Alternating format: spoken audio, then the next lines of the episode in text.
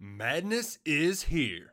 Say goodbye to busted brackets because FanDuel lets you bet on every game of the tournament. Whether you're betting on a big upset or a one seed, it's time to go dancing on America's number one sportsbook. Right now, new customers get $200 in bonus bets if your first $5 bet wins on FanDuel.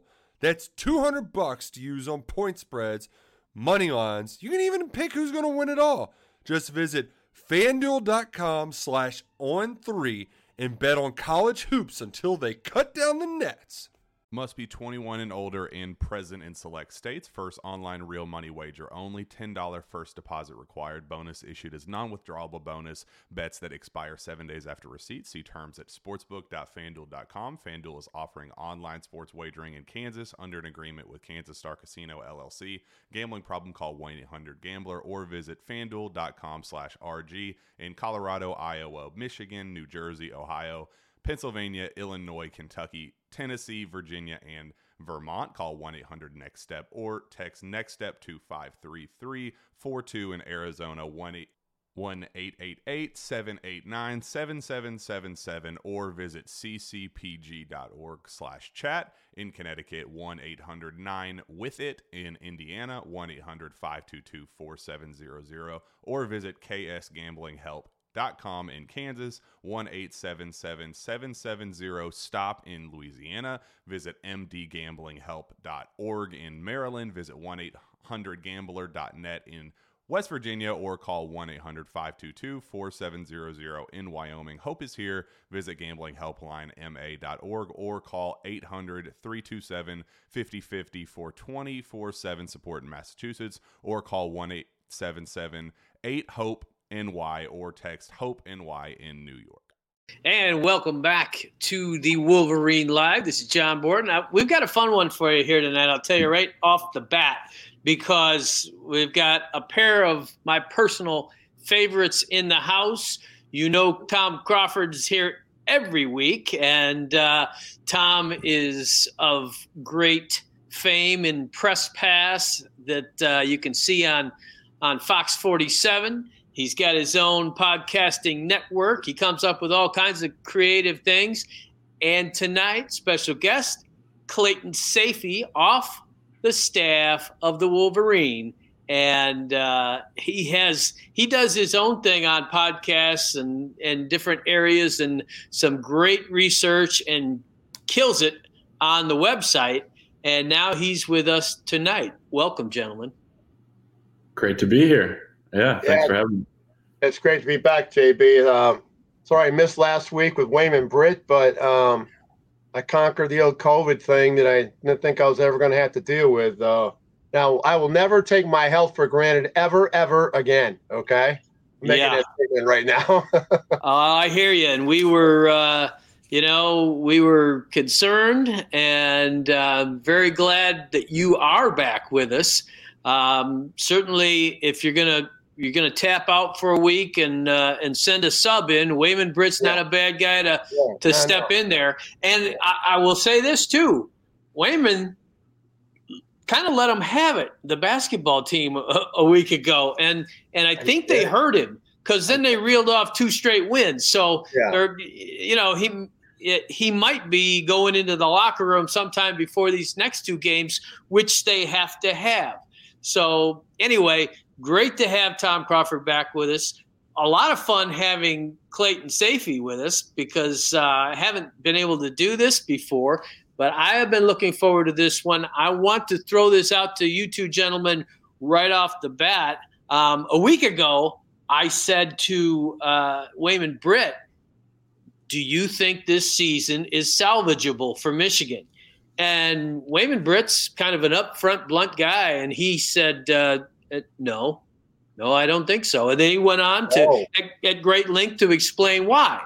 My question this week, after a couple of wins, is: uh, Do you fellas think that uh, that Michigan's recent success means it is able to claw its way back onto the bubble for the NCAA tournament? Clayton, we'll start with you on this one. JB, you took some of the words I was going to say. I so I listened last week to Wayman Britt. I thought it was fantastic, and I was going to say, did Kobe Bufkin listen to that episode too? Because yeah. one of the things I took most away from your conversation with Wayman, who the Defensive Player of the Year award at Michigan is named after, was they don't really have that guy that brings the fire, right? That leadership that they need to kind of galvanize the team. And they don't really have that guy that takes total pride in their defense. I feel like Kobe Bufkin has tried to be that guy at different points this season. He has made a ton of progress. He's gotten better. He's had some great games, but his last two games have been spectacular. They've been as good as you could imagine from a kid who is still the youngest scholarship player on this team. And he talked about it after the game on Sunday against Ohio State that he's trying to lead by example and show the other guys uh, that you know how it's supposed to be done. He was saying that Jett Howard, yeah, he gets into him a little bit at times, but he also encourages him because he said, "Hey, I've been there. I was that guy last year that couldn't stay on the floor because of defense." So it just feels like his emergence is coming at the right time. Um, this is a huge week, as you said this is going to determine Nebraska and Indiana if you are going to be on the bubble going forward. They're not in that conversation yet, but they can be with with two more wins in a row. All right, good deal. Tom, thoughts? Well, you know, I'm a little surprised with Wayman saying that's not tangible because he, you know, he's a positive guy, but he, you know, he's a mm-hmm. fire and brimstone guy, and you know, he saw, Co- you know, he saw Kobe in Grand Rapids. That's where he lives, and uh, he, you know, as you know, indicate, you know, we talked about the Defensive Player of the Year award, you know, that the, the, award named after him. I mean, that's Wayman was a stopper. He held Adrian Dantley to one point in the NCAA Sweet 16. So that's why it really hurts him because his teams in the mid 70s, when I was in school, they pushed the ball and they defended. And that's what was not happening with this team. But we saw that fire and that Clay just mentioned about, you know, where, where's that? It finally came from Kobe and I, I, I truly think when you have four potential quad one wins ahead of them, and you're at eight Big Ten wins right now, I truly believe if you get to 12 wins going to Chicago, going to United Center for the Big Ten tournament, I think they're in. I think they're in because the body of work in front of them, as daunting as it is, it's it's a strength to Michigan right now because it can make up for lost equity, and it's all there in front of them And as Clay mentioned about this Nebraska game, that's a gimme. But I mean, they could, if they beat Indiana, they're in they're in the hunt. They're in the hunt. then they could get a split in the next two with Rutgers at, on the road and Michigan State at home. They're in great shape. Okay, I mean, you, no no taking Nebraska for granted. I, I just no, I, don't, uh, don't, want to do that. You know, well, I they just, just beat Penn State. You know, look what they did at Penn State. Exactly, and I told mutual friend Jamie Morris just uh, a little bit ago that. Uh, if you want to play that game the way it should be played, then the morning of tomorrow morning, uh, before the Nebraska game, you play the uh, the Central Michigan tape and say, "Hey, fellas, you think uh, that this is going to be an easy win? I, I, got a movie to show you." And uh, the the other thing about it is, you know, you we we talked at length, and Clayton did a nice job talking at length about uh, Kobe Bufkin I have noticed that in these last couple of games, I think there's been a a better version of Hunter Dickinson on the floor. I think that they've helped him out and gotten him the ball in some different places, and uh, and that he has been more assertive, more aggressive, even through some double teams in that last game. I, you know, I I don't think that this is a, a guy that should be trying to bull his way through double teams all the time. But at the same time, he can't catch in the post. And just because there's a double team, uh, immediately fling it over his head back out to the perimeter. And he wasn't doing that. And uh, he was picking his spots. At times, yeah, you had an op- open guy and they're hitting the shots. But at the same time, he was moving around and they were hitting him in different places and able to uh, to score that way. This is a guy that, to me, has to absolutely be uh, the leader of this team down the stretch. The you know you might have a little more fire at times from Kobe, but as far as the go-to guy, that better be Hunter Dickinson because uh, he's the biggest guy on the floor. He's your leading scorer. He's got to be uh, somebody that really takes charge. So I think that has been a difference in addition to what Clayton said about Kobe. Uh, Tom Crawford, how about you? Uh, what what is uh, what have you noticed that has been different? And uh, Tom first, and then uh, then Clayton. You know, you can uh, jump in after that with anything beyond Kobe that you have noticed is different in this team. Well, I want to go back to Hunter again and get a shot at that as well because you know, and I, I you know, being ill last week, I, I, didn't go down to Crisler, so I had the privilege of watching Jay Wright do the do the uh, analyst role with CBS, and he he does a terrific job. And I understand he had a great conversation with Juwan surrounding that that game that he he broadcast for CBS, and he talked about about the, how how about how Hunter is is basically a, a more dominant player in the right block versus the left block. You know, you say down the block, it's blocks. There's two blocks to choose from down there. And mm-hmm. if you if you look at these possessions, Hunter is much more effective on the right block where he can with that left hook, he can kind of, you know, you know, saunter inside going, you know, left to right and and, and the lane and get that soft hook. And I mean that's a huge difference. And, and this is what I don't really know about about the decision making of where he sets up. Uh, is there a particular play? I mean, that's when I'm getting down to that pressure. I'm I'm I'm gonna ask Juwan that question is is you know how you know are these set plays or is it is it is that his own discretion? Because I truly believe what you you mentioned, JB, that he he has to be more of a dagger offensively, a mentality.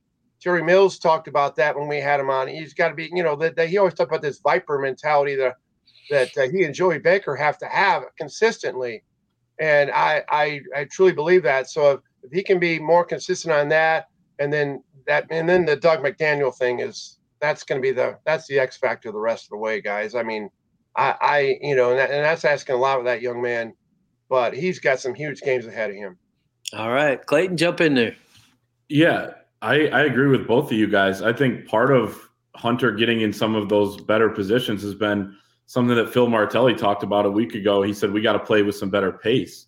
They were playing too slow. He thought they were getting in their action too late. And I think we saw them really push it against Northwestern, which I thought was smart because – Northwestern is playing their fifth game in 11 days. They seemed to you know be a little bit flat last Thursday night, and then Ohio State, you saw it too. Them, you know, it's not always the fast break stuff, but it's Dug McDaniel getting down the floor quickly or getting an outlet pass out to somebody else. We saw Joey Baker capitalize on a three with that, but when they get down quicker, I think Hunter Dickinson's able to get deeper in the post, and that really helped against Ohio State. I mean, how many times did he catch it where he was, you know, just within range to put up that that lefty hook, and he abused uh, Okpara from uh, the the freshman from Ohio State yes. early in the second half. I think Zed Key's oh. a little little banged up, but still yes. a questionable decision to go with him there. Uh, he had eight right. points on him in seven minutes, but um, yeah. So I think the pace is helping him too. And then, I mean, Tom, you saying Dug McDaniel, it, it's to me.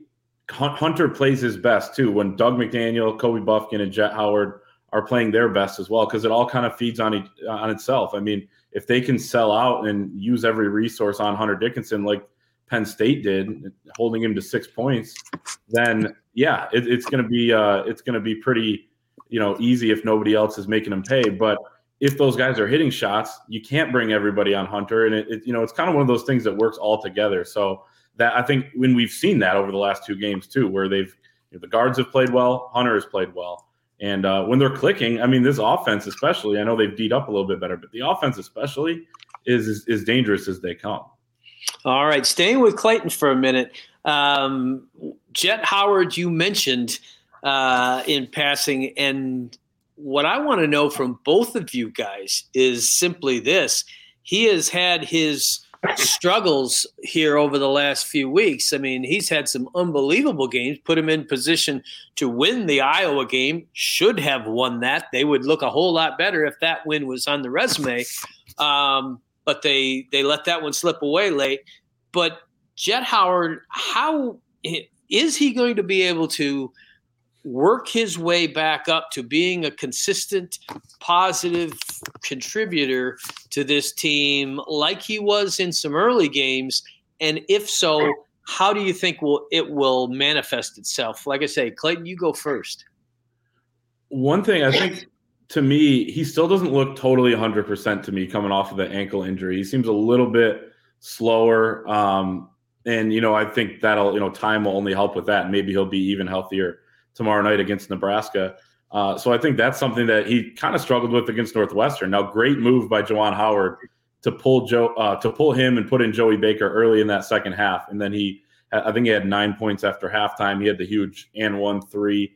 Um, but I, I, think that one, you know, one that'll help Jack getting a little bit healthier. Two, uh, you know, I think he he easily can, you know, help this team offensively. Um, you know, we've kind of seen that, and you know, it is annoying at times some of his shot selection, but I thought against Ohio State he picked his spots a little bit better.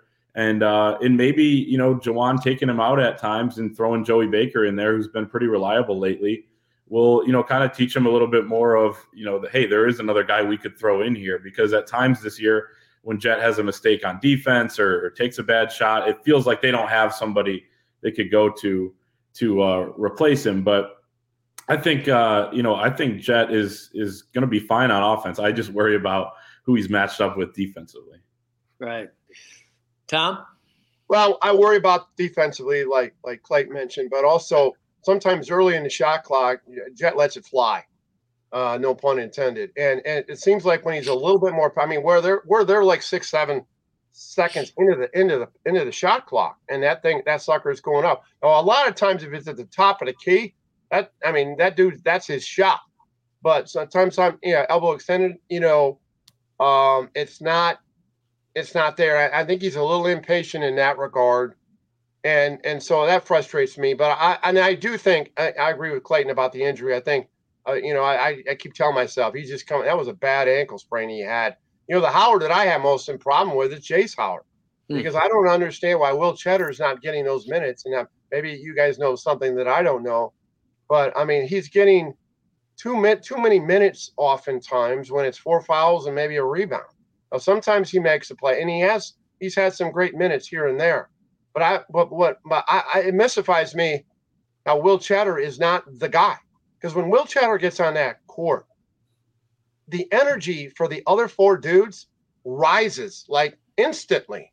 I mean, you, you look at the look at the body language of the other players who are on the court at the same time.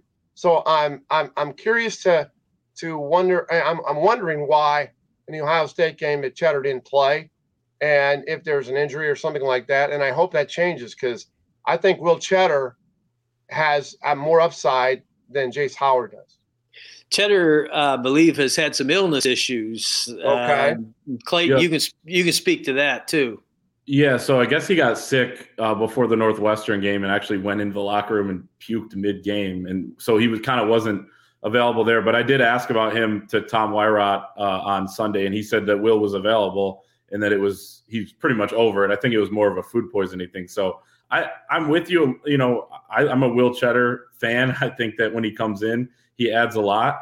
Um, I do wonder maybe with some of those minutes, especially in the first half, what Juwan is looking for when they come in and they kind of bring some pressure defense. Maybe he's thinking that uh, if that's going to be the role of who's coming in off the bench to bring that energy, it's Jace. But uh, and maybe you just want a perimeter oriented defender out there. But that's my only thought because Will Tschetter, his minutes have been really good this year outside yeah. of some fouls, you know. But Jace does that too, you know. Jace is, yeah. is known to foul. So um, yeah, it's a little bit confusing. The rotation seems to vary uh, quite a bit, and I get you got to mix it up situationally, but it, it seems a little bit odd that he plays ten minutes one game and then you know, is a, a, healthy scratch the next. Yeah. Well, he didn't play against Ohio State at all in that right. game. He meant mystified. And if you're clarifying that he was available, that T-Wop, Tom Wyrot indicated, then um, I, I, I hope that changes. I assume he's going to play a lot more tomorrow night against the Huskies. They did go with the the starters. I think everyone was 30 plus. Oh, 30 played. plus. Wow. That what do you think about that? Hunter played, I think, 36, right? Yeah, um, I'm, I'm curious to know that. I mean, you look at those minutes. That was a different. That was a different allocation. Yes, and maybe that was a good thing. Some teams do that, shorten the benches when it gets to. Yeah, it's that time of year, right? It's getting that time of year, exactly. Yeah. That's exactly what I was thinking. And uh, and speaking of that time of year, uh, it's that time in Michigan season where it faces a week where it can do one of two things: either build on this mini momentum it's built up over the last two wins, or else it can take a step back. Nebraska tomorrow night, and then Indiana this weekend.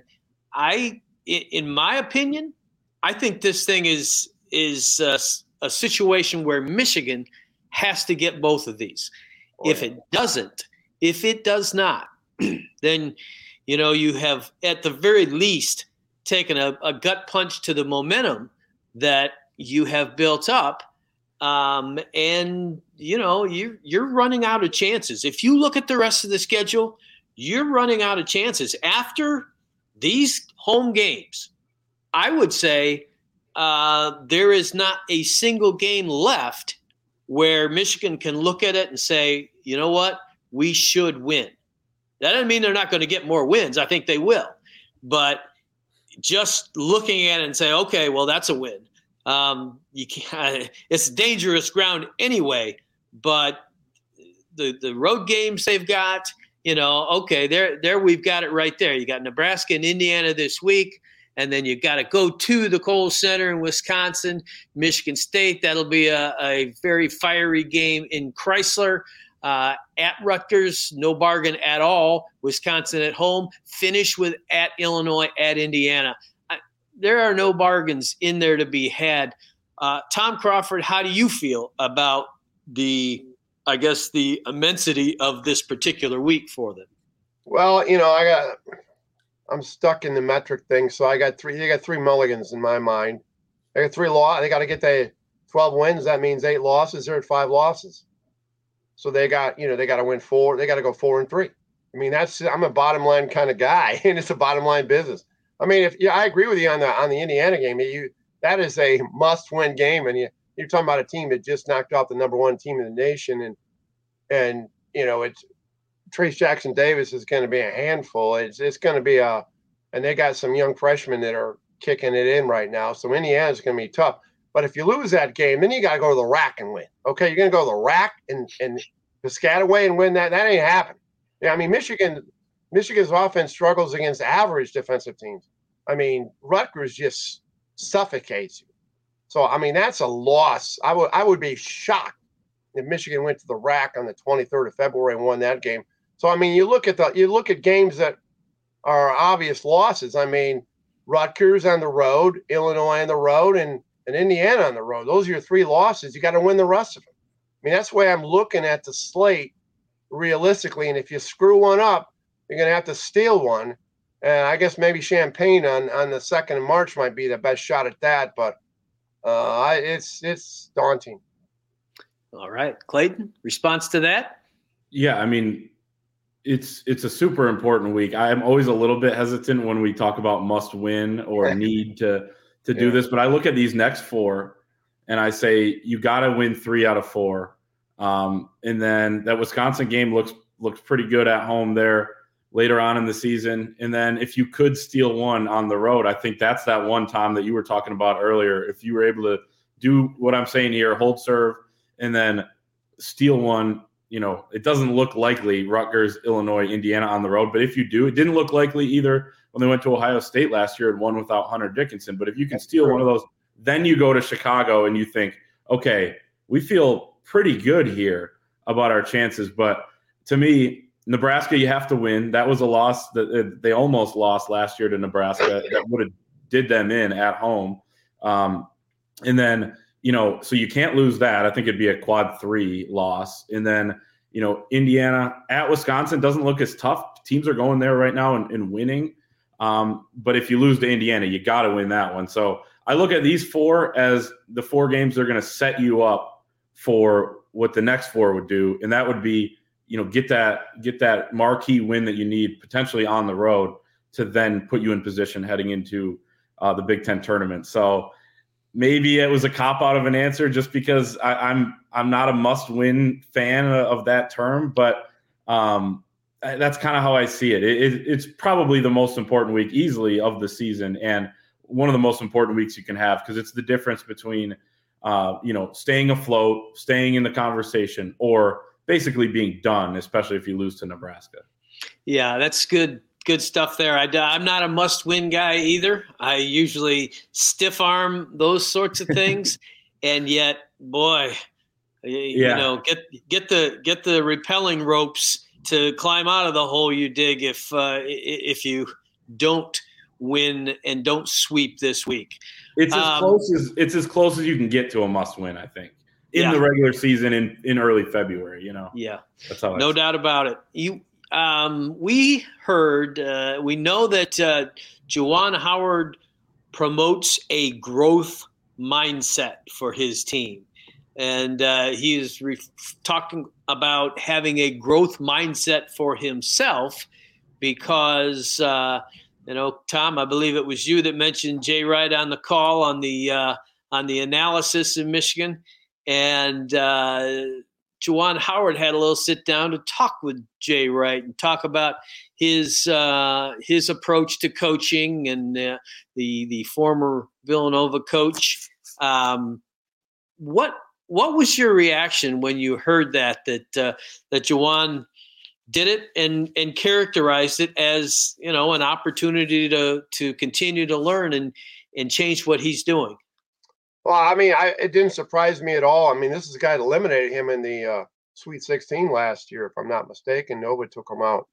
Um, you know, one thing I, I think one of Juwan Howard's greatest strengths is his willingness to look at his at his shortcomings, his strengths, his weaknesses, his core competencies, and and and, and have a clear cut clear cut evaluation of it. I mean, he's coming from the NBA environment. This whole college thing is new.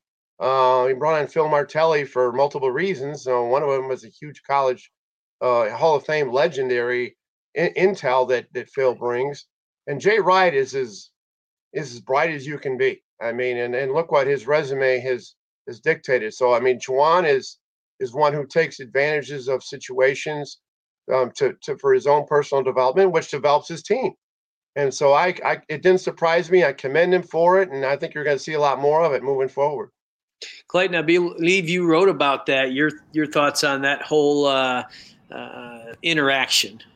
Yeah, Juwan talked about it on his radio show last night and kind of revealed that nugget, and I thought that was that was pretty cool. Uh, you know, coaches use a, a ton of coach speak. Um, Juwan Howard engages in that quite a bit at times. He's always talks about all hands on deck and you know this player's day to day. Even you know he doesn't give much information at times. But the one thing that's not coach speak is when he talks about the growth mindset that you mentioned. It's something I think he mentioned at his introductory press conference when he got hired in 2019. And you know he was talking about how hey I've I've been meeting with John Beilein almost every summer for years to talk about coaching because he was kind of you know coming up in in the business. And so to me, it, it, just shows you that he's he's practicing what he preaches. You know, he talks about that with his team too, that he wants that growth mindset. And Tom, I agree with you. You know, he's kind of able to look at and self-evaluate himself and his team. You know, I mean, sometimes he's up there, and he's. I think he said a couple weeks ago, "Yeah, I'm damn pleased with this team." Uh, you know, we're second in the Big Ten, but you know, you know, deep down, he, he wants to have you know probably had some of those opportunities back that they lost. So you know, he's a guy that's kind of keeps it real, and you know, I think this was a, a good example of that.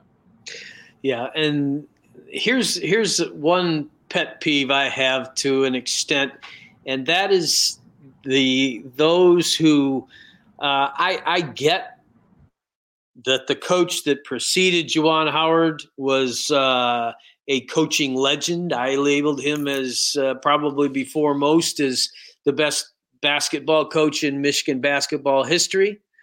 But when I hear the you know if, something's going wrong for a stretch or something is not being done it's you know you get the ah i wish i wish john beilein was back or this this or that. And what i think people don't fully grasp or don't care about because granted and i'll grant you this it's a bottom line business.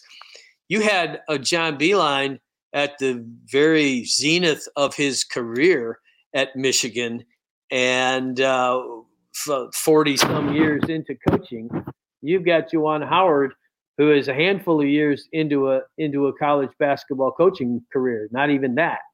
And so, I you know, I, I don't know how you guys feel about that, but I just think that sometimes uh, the comparisons we make are are a little bit too much.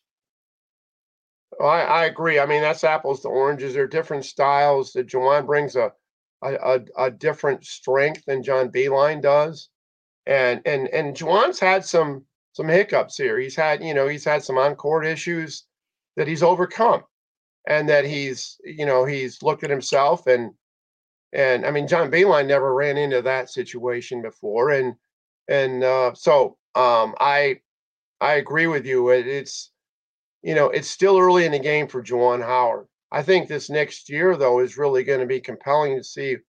You know, last year last year was a struggle for a while. I mean, about a year ago, we were having these same kind of conversations the three of us are having right now, if you recall. Remember that mm-hmm. Iowa game? How bad they looked at Iowa at Crisler? Thought, oh my God, they're not going to get in the they're not going to get in the tournament, and they wiggled their way in, and they got in the Sweet 16 again for the fifth time in program history. I mean that that's that's a great run for the program.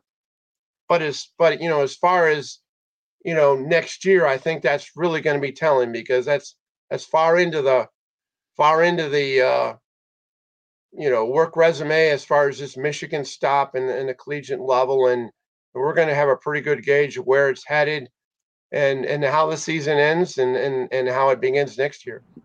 I also remember a few years back, you, you're mentioning, you know, last year, but I remember a few years back after a loss to Ohio State and the yeah. things spinning out of control. I remember a conversation on the phone with one yes. Tom Crawford, and we were discussing about whether or not John Beilein was going to make it. Yes. And uh, he, and you know what turned, they did? And then yes. three two days later, they absolutely hammered Michigan State by like thirty some points, and all's well in the world. Then, yeah. like, that's no the doubt. Figure of college basketball, right?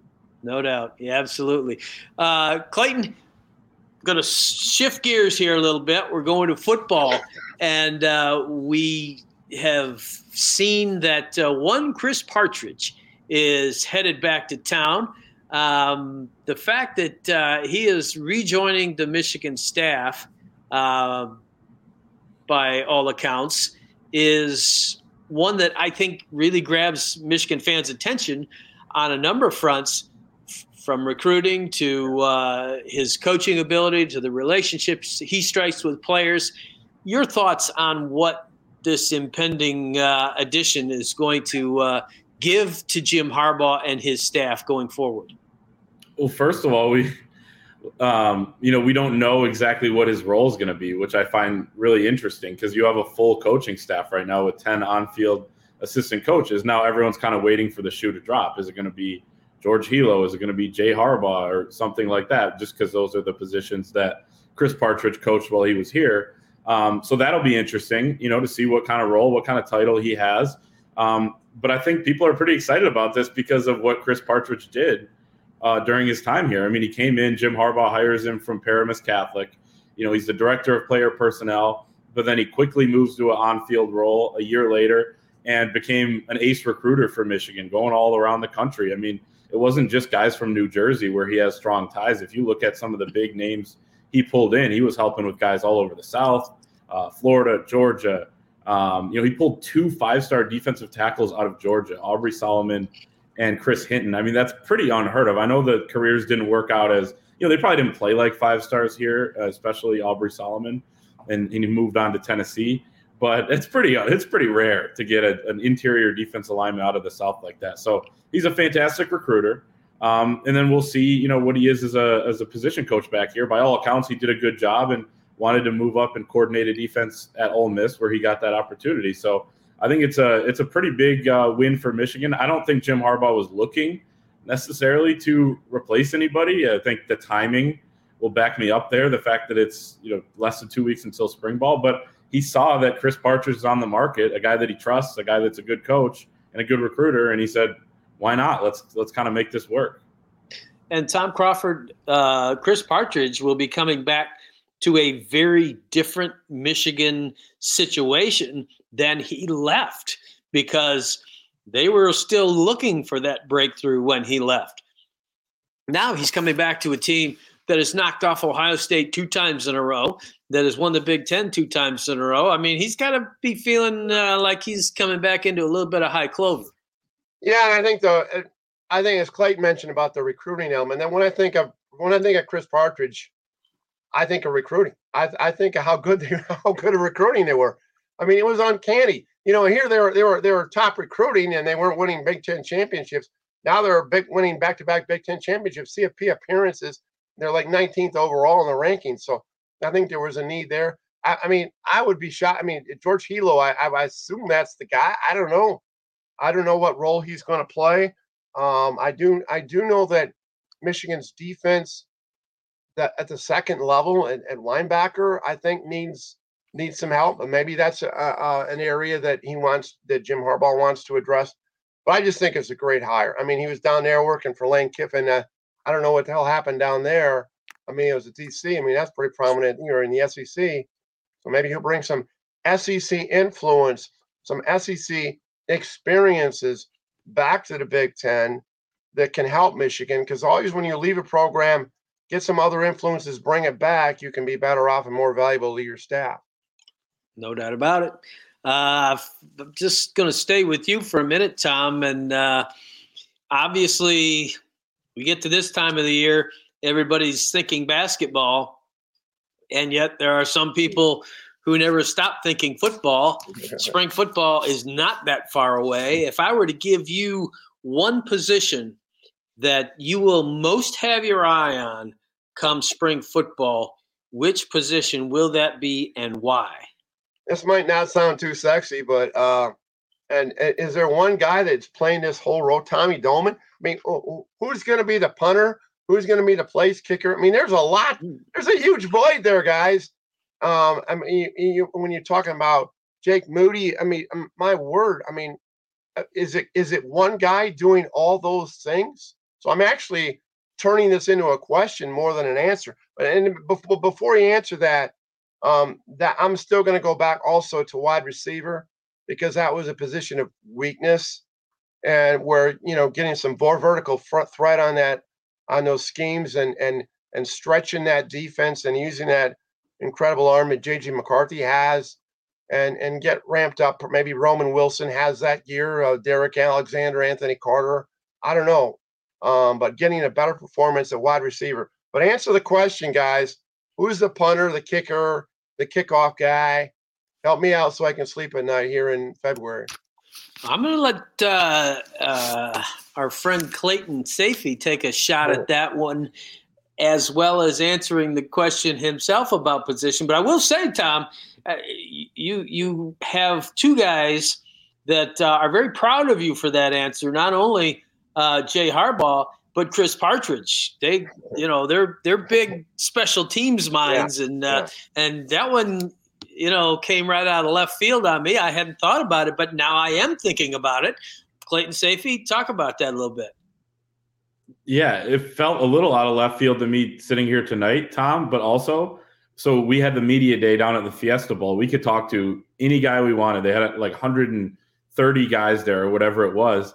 And one of the guys I wanted to talk to was Tommy Doman because of how important of a role he's going to have. So I'm kind of on the same wavelength as you there. Um, and I did talk to him and I said, well, how would you feel about doing all three, you know, kickoffs, place kicking, and, and punting? And he said he would love to do it. And that's kind of what he's going into this offseason planning on doing.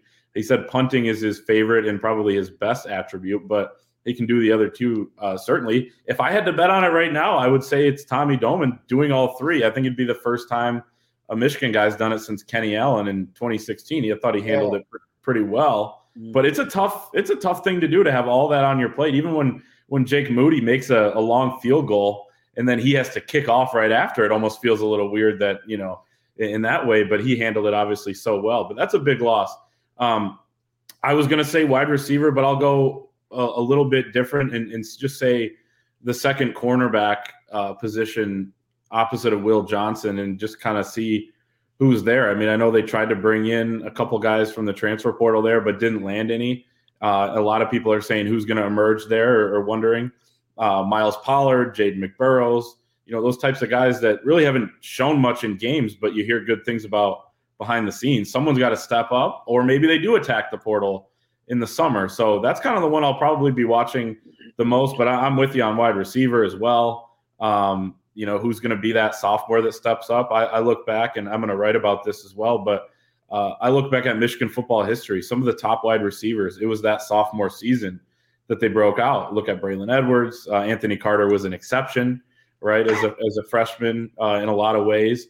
So um, yeah, wide receiver, corner. Uh, I think those are going to be really interesting position. Uh, you know, not necessarily battles. It, it, will be at corner, but wide receiver. It's just kind of like who are the guys going to be? You know, it's going to be Roman Wilson, Cornelius Johnson, but you need more than that too. So it'll be really uh, fun to watch that. All right. Well, uh, just to to keep it well rounded, I uh, I'm going to go with linebacker myself, and I understand that two of the three are are pretty well set with uh, Junior Colson and Michael Barrett coming back, and you're adding uh, transfer linebacker Ernest Hausmann out of Nebraska. So you kind of think, all right, well, you're set at the starting spots there, but how are you overall? How is the depth? How are you going to bring along the the Jimmy Rolders and some of these other guys? And does he challenge uh, for a, a starting spot? How does Junior Colson react after uh, you know he he's been on the field now. He's been a leader. He's been a, had time to to really be in the mix. Does he continue to take steps up from being a very solid player for the Wolverines to being one of the the real standouts at a position where I think they they would have been thin. I thought I felt like they were pretty thin last year. They couldn't have afforded to to lose a whole lot. And now what kind of depth can they build and what kind of step up can they take in terms of uh, their ability uh, because certainly defense given the losses of personnel will once again maybe be more in the spotlight than the uh, than the offense. Uh, you you both make good points on the wide receivers but in general the the offense will be regarded as coming back pretty pretty darn loaded. So uh, again, you know that puts defense in the spotlight, and hopefully, uh, if you're a Michigan fan, it makes the defenders as uh, as ticked off as it made the defenders last year because they had they felt like they had something to which they had to respond. So coming down the home stretch in this particular Wolverine live. And I, I gotta say, I have kept my spirits up despite uh, the the darkness that has surrounded professional football over the last several days. You've got the greatest of all time, not just in the NFL, but in the the history of the football cosmos and Tom Brady saying, This is it. I'm done. This I mean it this time. It's it's over.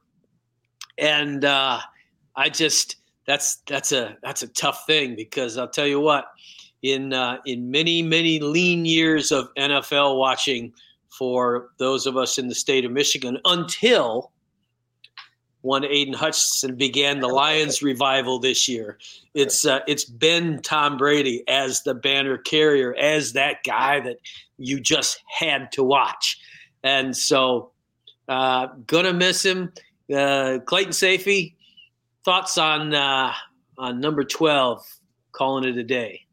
Yeah, I don't know the NFL without Tom Brady. I thought I think he retired for 40 days last year, and I thought that was going to be it. But you know, I was glad he came back. And even though last year was a struggle for Tom Brady and the whole Bucs offense, it was kind of painful to watch at times. It was still watching Tom Brady. Like people were like, "Oh, why why would he come back for this?" Um, you know, it's like he knows there's no guarantees. You know, he came back with you know with a with an opportunity, and they obviously didn't you know make the most of it. And, and you know, times were tough there uh, last year. I think it was one of his few seasons that he finished under 500, but it was still watching Tom Brady. So I agree. Sundays will be a little more uh, a little more bleak. Uh, hopefully, the Lions are reemerging under uh, you know with Aidan Hutchinson there.